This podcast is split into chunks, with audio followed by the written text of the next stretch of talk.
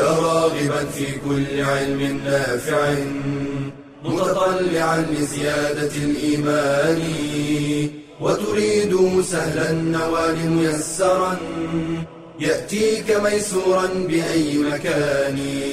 زاد زاد أكاديمية ينبوعها صاف صاف ليروي غلة الظمآن والسنة الغراء شارحة له فهما لنا من ربنا وحيان. بشرى لنا زاد أكاديمية للعلم كالأزهار في البستان. بسم الله الرحمن الرحيم، الحمد لله رب العالمين، والصلاة والسلام على أشرف المرسلين نبينا محمد صلى الله عليه وعلى آله وصحبه وسلم تسليما كثيرا، أما بعد، سلام الله عليكم ورحمته وبركاته. أسأل الله سبحانه وتعالى بأسمائه وصفاته أن يرزقنا جميعا علما نافعا ورزقا واسعا وشفاء من كل داء. حياكم الله وبياكم، وجعل الجنة مثوانا ومثواكم. ولقاء يتجدد أحبتي في الله في قناة زاد، هذه القناة المباركة وفي هذه الأكاديمية المباركة، ومع هذه المادة المباركة أيضا الحديث الشريف كلام المصطفى صلى الله عليه وسلم. ومع الحديث العاشر حديث أبي سعيد الخدري رضي الله عنه وأرضاه أن النبي صلى الله عليه وسلم قال: إياكم والجلوس في الطرقات أو بالطرقات. فقالوا: يا رسول الله، ما لنا من مجالسنا بد، يعني لا بد أن نجلس فيها يا رسول الله، وين نجلس إذا ما جلسنا في هذه الطرقات نتحدث فيها؟ فقال: إذا أبيتم إلا المجلس فأعطوا الطريق حقه. قالوا: وما حق الطريق يا رسول الله؟ قال: غض البصر وكف الأذى ورد السلام والأمر بالمعروف والنهي عن المنكر. متفق عليه. شرح الكلمات والمفردات أيها الأحبة. قال: إياكم أي أحذركم أحذركم بد، قال: ما لنا من مجالسنا بد، أي غنى عنها يا رسول الله. المجلس هو الجلوس في تلك المجالس، وقوله حقه أي ما يليق بها من آداب. قوله غض البصر أي خفض النظر عمن يمر في الطريق من النساء. وكف الأذى، قوله كف الأذى أي عدم التعرض لأحد بقول أو فعل يتأذى به. هذه هي معاني المفردات. أحبتي في الله، النبي صلى الله عليه وسلم حرصا على المجتمع المسلم أن يسوده المحبة والوئام والإخاء وعدم العداوات وعدم المشاكل وعدم الوقوع فيما حرم الله. يقول الصحابة: إياكم الجلوس بالطرقات. الطرقات لم توضع للجلوس، إنما الطرقات وضعت لاستخدامها، تذهب وتأتي، الذهاب والمجيء. الصحابة يا أحبتي في الله لم يكونوا كحالنا الآن. الآن بعض الناس تحصل عنده غرفة أو شقة، أربع غرف، خمس غرف، فيلا، دورين، هذه مجالس رجال، هذه مجالس نساء، هذا مقلط، هذا صالة، هذا هذا هذا عندك فناء، حوش كبير جدا تستطيع أن تستقبل فيه الناس. لا لا لا، كانت بيوتهم صغيرة. هذا إذا كان عنده بيت، وإلا كانوا في من أهل الصفة يجلسون في مؤخرة المسجد. لكن أيها الأحبة، كيف يلتقون؟ أين يجلسون؟ الأصل أنهم في زمانهم في الطرقات. إنسان قدام بيته إذا كان عنده بيت يجلس أمامه. والسنة ذكرت كثير، يعني النبي صلى الله عليه وسلم كان يمر فيجد أم هاني رضي الله عنها جالسة أمام بيتها. الشاهد أنه الناس ما عندهم وسع في داخل بيوتهم.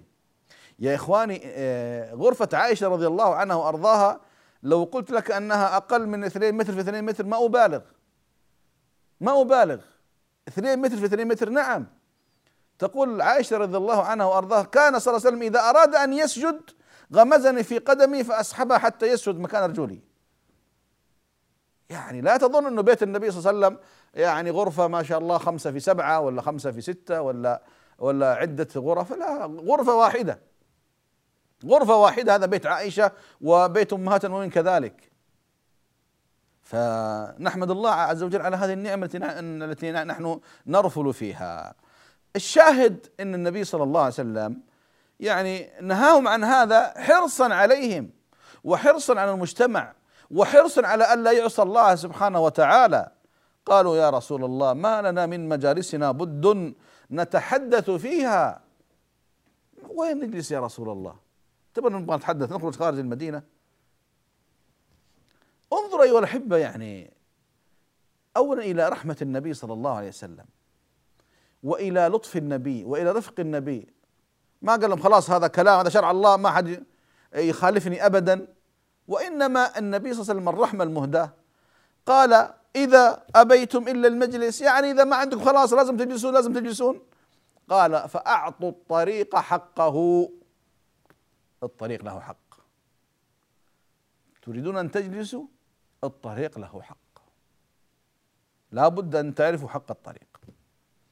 قالوا وما حق الطريق يا رسول الله؟ إذا خلاص عندنا الآن نحن ما دام أنك قلت أنه في حق خلاص نحن نلتزم بهذا بهذا الحق. قال صلى الله عليه وسلم أربعة وخمسة أمور: غض البصر، وكف الأذى، ورد السلام، والأمر بالمعروف، والنهي عن المنكر. بقي شيء من الدين يا أحبتي في الله؟ هذا الدين كله في أشياء متعلقة بالطريق وفي أشياء جامعة زي الأمر بالمعروف والنهي عن المنكر. هذا الدين كله يا أيها الأحبة. كنتم خير أمة أخرجت للناس تأمرون بالمعروف وتنهون عن المنكر وتؤمنون بالله. فإذا النبي صلى الله عليه وسلم بين أن هناك حقوق للطريق لا بد أن ينتبه لها أن ينتبه لها المسلم، ألا وهي كما سمعنا. أول واحد غض البصر. غض البصر، أقول أيها الأحبة غض البصر، ينبغي الإنسان أن يغض بصره سواء كان في الطريق أو غير أو في غير الطريق. لماذا؟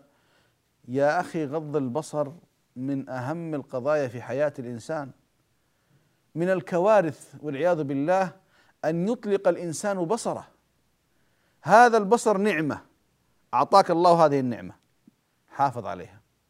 كيف أحافظ عليها؟ كيف أؤدي شكرها؟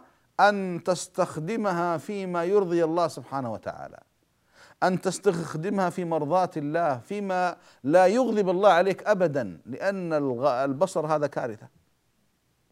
بعض الناس يا إخواني يطلق بصره فيما حرم الله، يطلق بصره في النساء، في المردان، في في أمور ما يعني لا تجوز.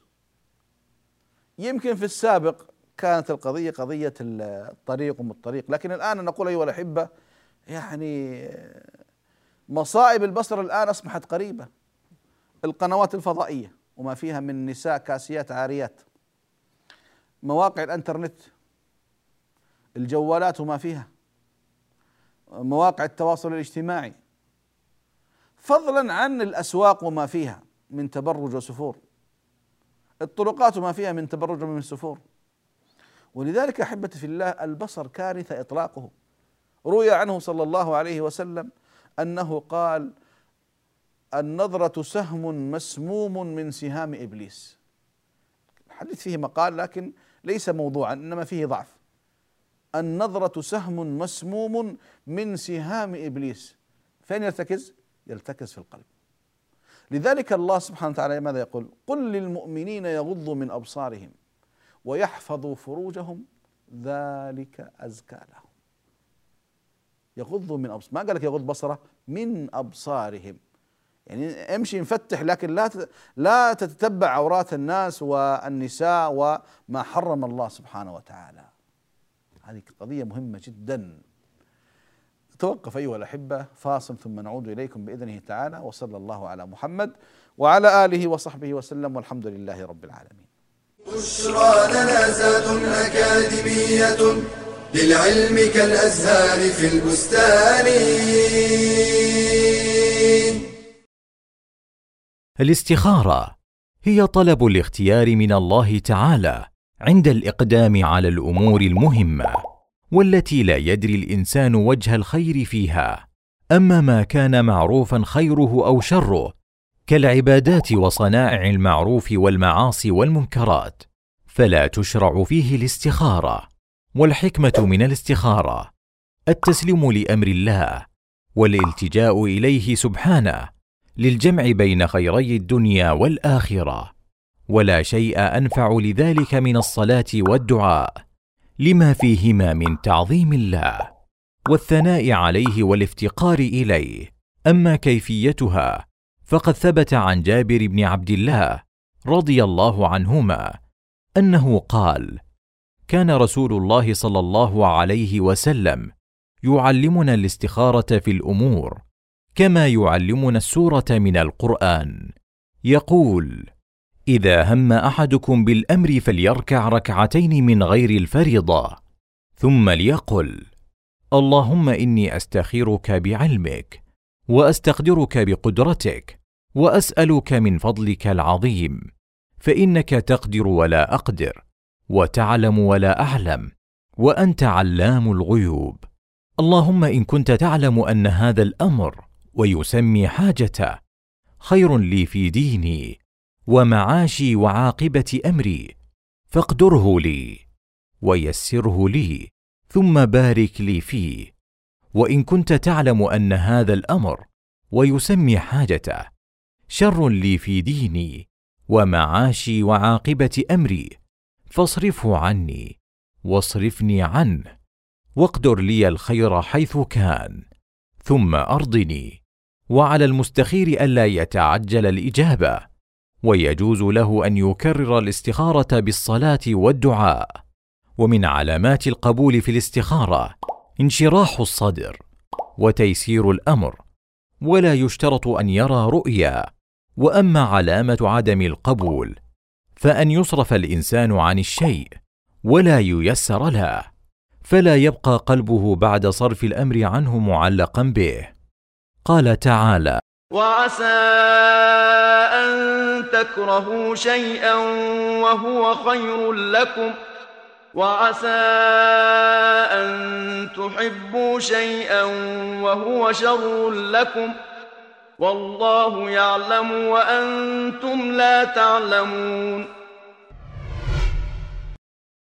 بشرى لنا زاد أكاديمية للعلم كالأزهار في البستان. بسم الله الرحمن الرحيم، الحمد لله والصلاة والسلام على رسول الله وعلى آله وصحبه ومن والاه، أما بعد، سلام الله عليكم ورحمته وبركاته. أحبتي في الله، ما زال كلامنا متصلا مع أول قضية من القضايا التي نبه عليها المصطفى صلى الله عليه وسلم، ألا وهي غض البصر، غض البصر. ولذلك الإنسان يتقي الله عز وجل. كل الحوادث مبدأها من النظر، ومعظم النار من مستصغر الشرر. كم نظرة فعلت في قلب صاحبها فعل السهام بلا قوس ولا وتر. ويقول غيره، يقول: رأيت الذي لا كله أنت قادر عليه ولا عن بعضه أنت صابر.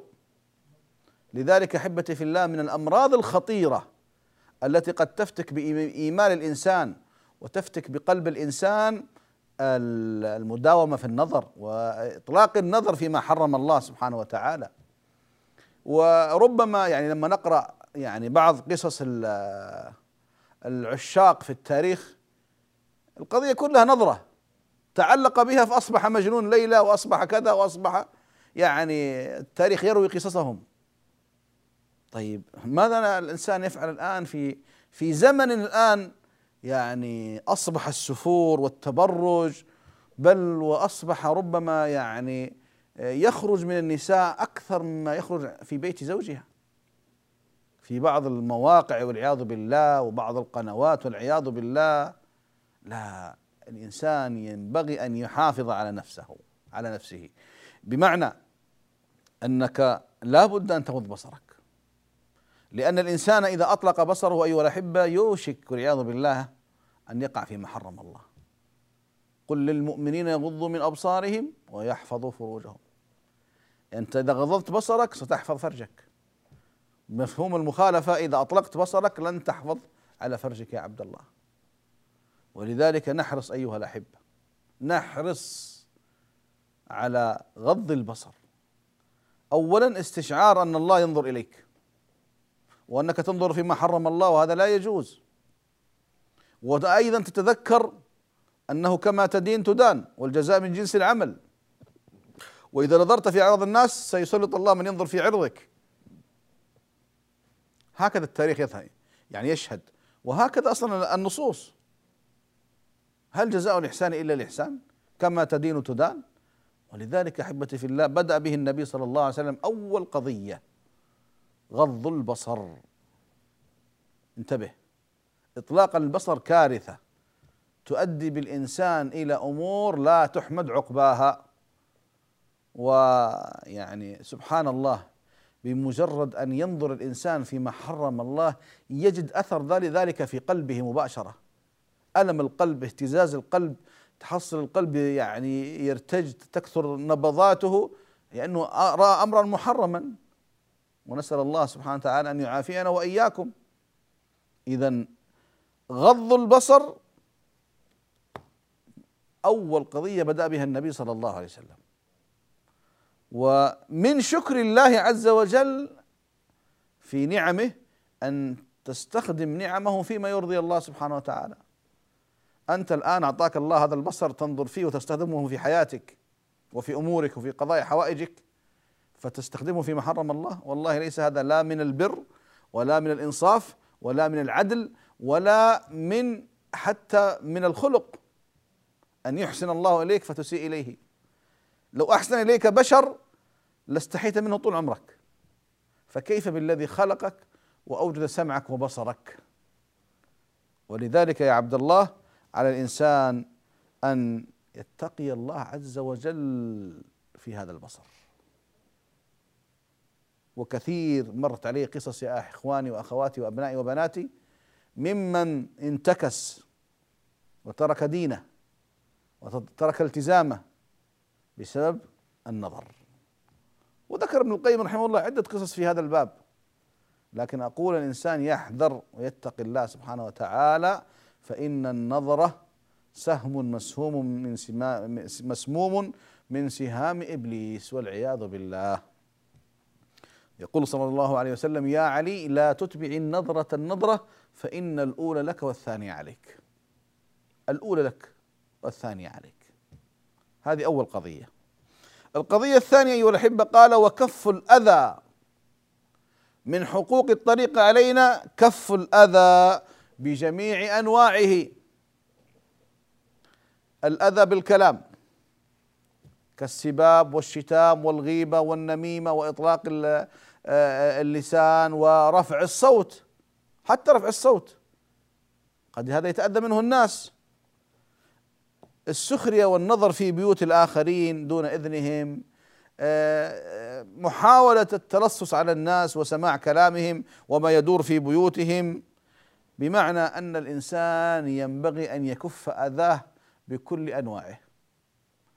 لا تشير، لا تستهزئ، لا تسخر، لا تتكلم، لا لا تلعن، لا تأخذ حقوق الناس، لا تؤذي الناس، لا تضرب الناس، لا تشتم الناس. لا لا انتبه، كف أذاك عن الناس تماما. أنت كف أذاك عن الناس. بعض الناس والله يا إخواني يمشي في طريق فيرى سين من الناس فيمشي في طريق آخر. لماذا؟ عرف ذلك بأذيته للخلق. يعني أنا أشبه أكرمكم الله بالحيوان أكرمكم الله اللي الذي اللي ما عنده عقل، وكل من مر بجانبه إن حاول أن يؤذيه.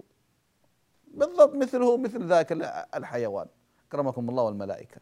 لا لا يا أخواني، من حق الطريق علينا أن نكف أذانا. قال الله عز وجل: والذين يؤذون المؤمنين والمؤمنات بغير ما اكتسبوا فقد احتملوا بهتانا وإثما مبينا. لا، الإسلام ينهاك أن تكف أذاك سواء كنت في الطريق أو في غير الطريق. لكن في الطريق أولى، لأن الناس يذهبون ويأتون ويمشون ويذهبون ويجيئون. إذن وجود الناس شيء طبيعي، فالإنسان يتقي الله سبحانه وتعالى ويترفع عن أذية الخلق. لا تؤذي الناس. تذكر أن امرأة دخلت النار في هرة. وإذا قلنا أن تكف أذاك، إذن إن استطعت أن تنفع الناس فهذا حسن. وفعلا يا أحبتي في الله، كم من إنسان في الطريق يحتاج إرشاد، يحتاج إنسان يعينه، يحمل عنه، يأخذ بيده، يوصله إلى مكان ربما يعني يجهله. هذا فيه من الأجور ما الله به عليم. فإذا وجود الإنسان في الطريق المقصود أن تكف أذاك، وأيضا أن لا تمنع نداك، بمعنى أنك تحسن الناس ما استطعت. إنسان ضائع أو تائه أو إنسان سائل أو إنسان محتاج أن تقف معه أو كذا، لا تتردد، أنت في مجتمع واحد، أنت في سفينة واحدة. فإذا لا شك أن كف الأذى مطلب، وكذلك مساعدة الناس والإحسان إلى الناس ترى أيضا مطلب. قال صلى الله عليه وسلم: أربعون خصلة، أربعون خصلة أعلاها منيحة العنز، ما من مسلم ما من مسلم يعمل بواحدة منها رجاء ثوابها وتصديق موعودها إلا أدخله الله الجنة. أربعون خصلة أعلاها منيحة العنز. ما منيحة العنز؟ منيحة العنز قالوا إما أن تشتري عنزا وتهديها لأناس يستفيدون منها، وإما أن تعطيهم ما في ضرعها من لبن، هذا أعلاها. قال راوي الحديث فعددنا، يقول: فلم نجد أكثر من عشر أو خمسة عشر خصلة ذكرنا، منها رد السلام، تشميت العادش العاطس، إرشاد الضال، آه يعني أمور بسيطة جدا، لكن انظروا ما يترتب عليها. ما من مؤمن يعمل بخصلة منها رجاء ثوابها وتصديق موعودها إلا أدخله الله الجنة، على ما كان أو كما قال صلى الله عليه وسلم. إذن الإسلام يأمرنا أن نكون فعلا فاعلين في المجتمع، فعلا إيجابيا، ننفع إخواننا، نصلح، نهدي، نعين، نأخذ بيد من يريد ذلك. أما بعض الناس قضية الأذى، لا لا لا المجتمع المسلم ليس هكذا، المجتمع المسلم ليس هكذا. المسلم, المسلم من سلم المسلمون من لسانه ويده، من سلم المسلمون من لسانه ويده، هذا أمر مهم جدا. ولذلك الإنسان ينبغي فعلا أن يكون مفتاحا للخير مغلاقا للشر، كما قال صلى الله عليه وسلم. نكتفي بهذا أيها الأحبة، ثم نواصل إن شاء الله بعد هذا التوقف وهذا الفاصل. وصلى الله على محمد وعلى آله وصحبه وسلم، والحمد لله رب العالمين. بشرى لنا زاد أكاديمية، للعلم كالأزهار في البستان.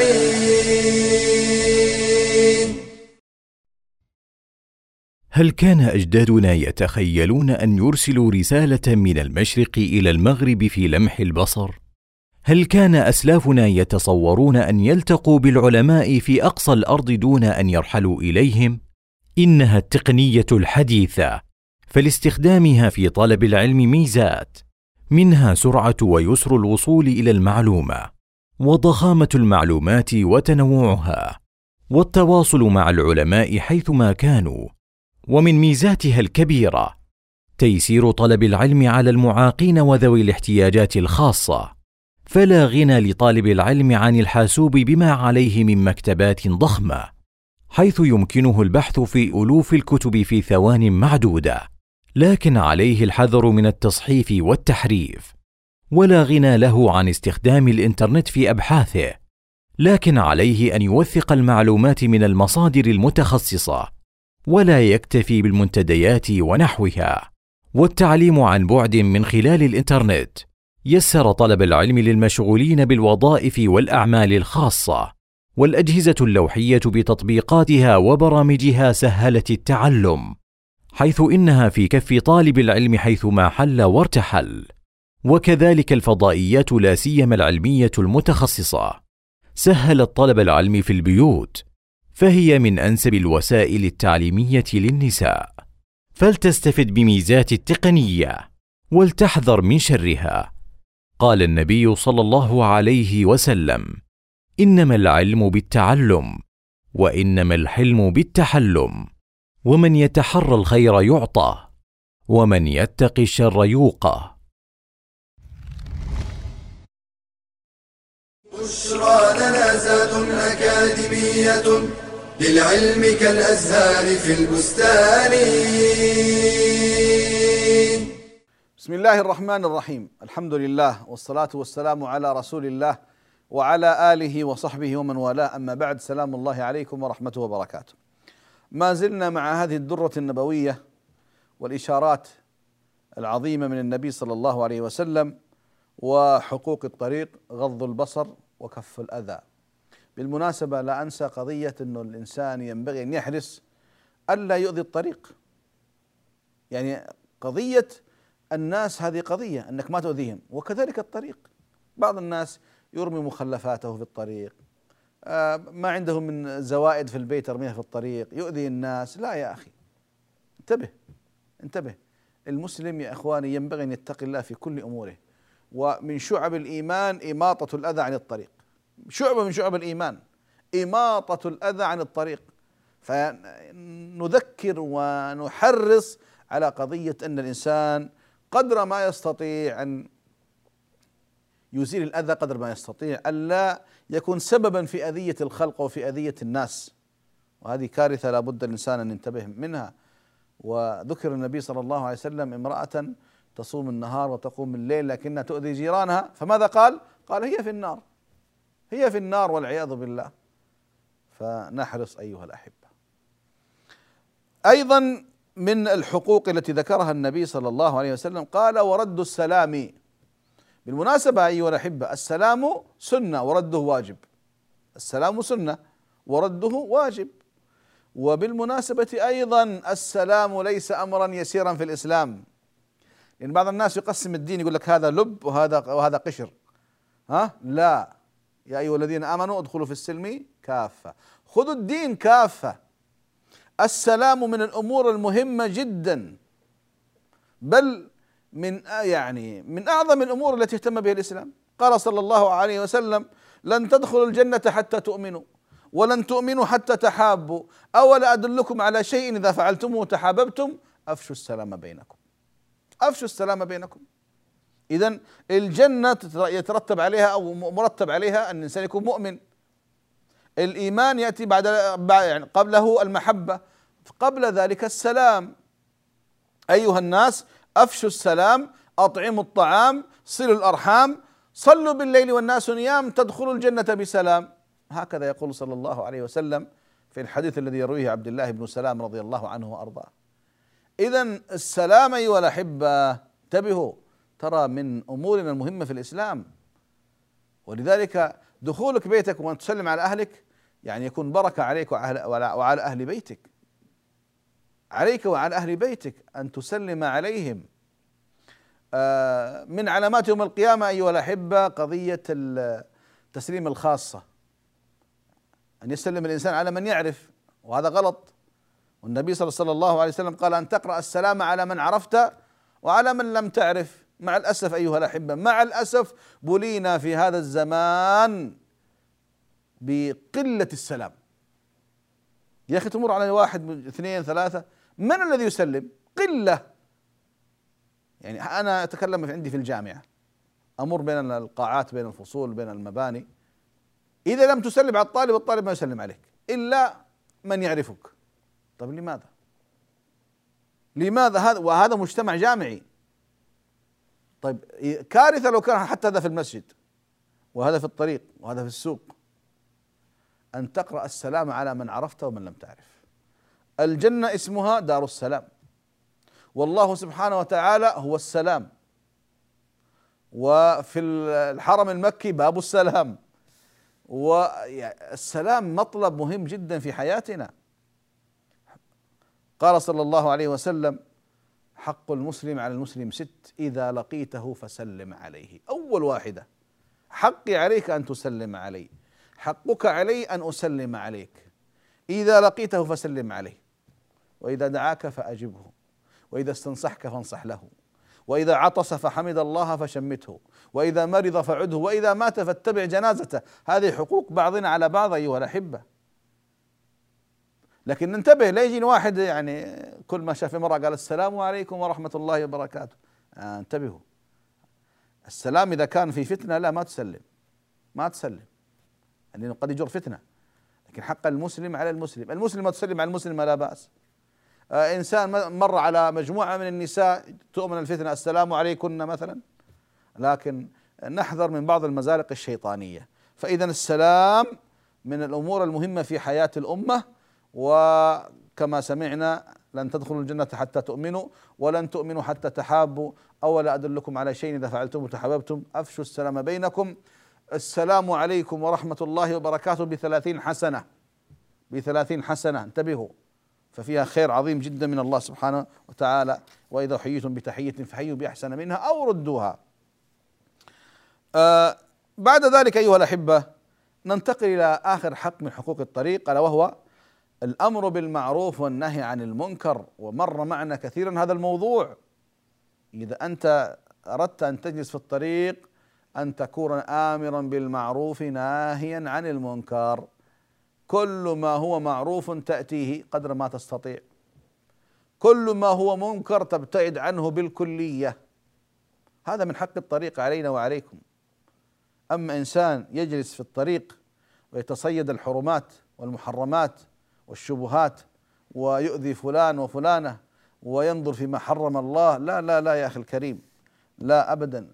الأمر بالمعروف والنهي عن المنكر يقع على عاتق كل مسلم ومسلمة.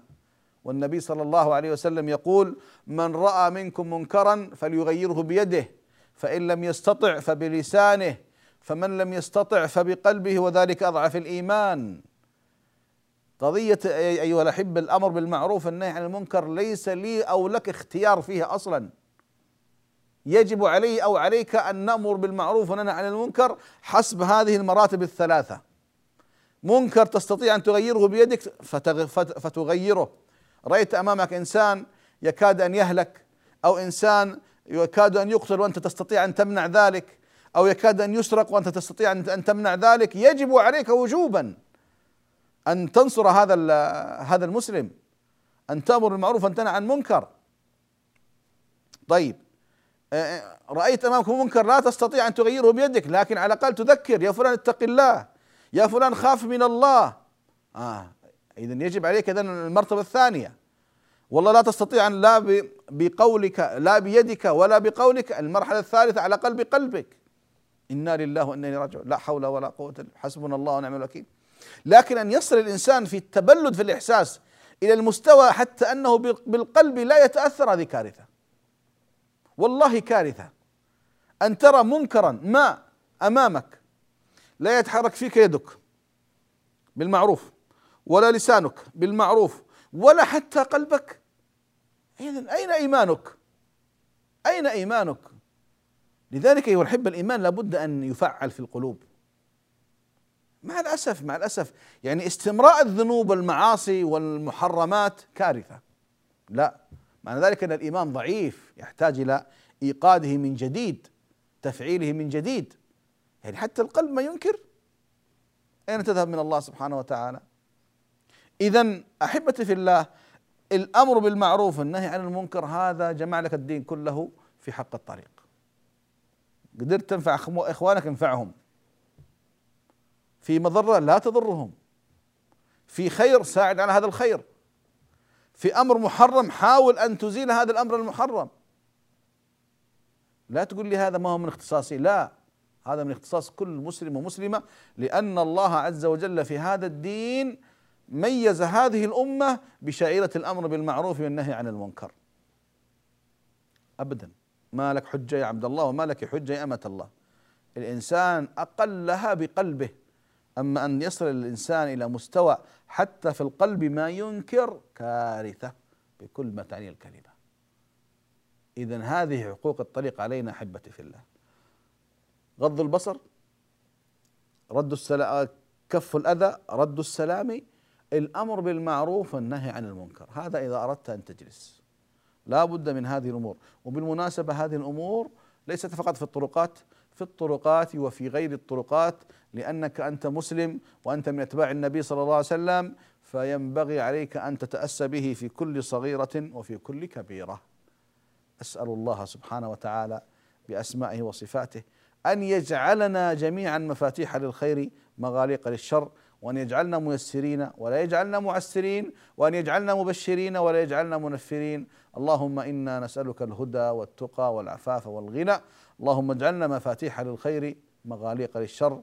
اللهم اغفر للمؤمنين والمؤمنات والمسلمين والمسلمات الأحياء منهم والأموات، وصل اللهم على محمد وعلى آله وصحبه وسلم، والحمد لله رب العالمين. يا راغبا في كل علم نافع، متطلعا لزيادة الإيمان، وتريد سهلا النوال ميسرا، يأتيك ميسورا بأي مكان. زاد زاد أكاديمية ينبوعها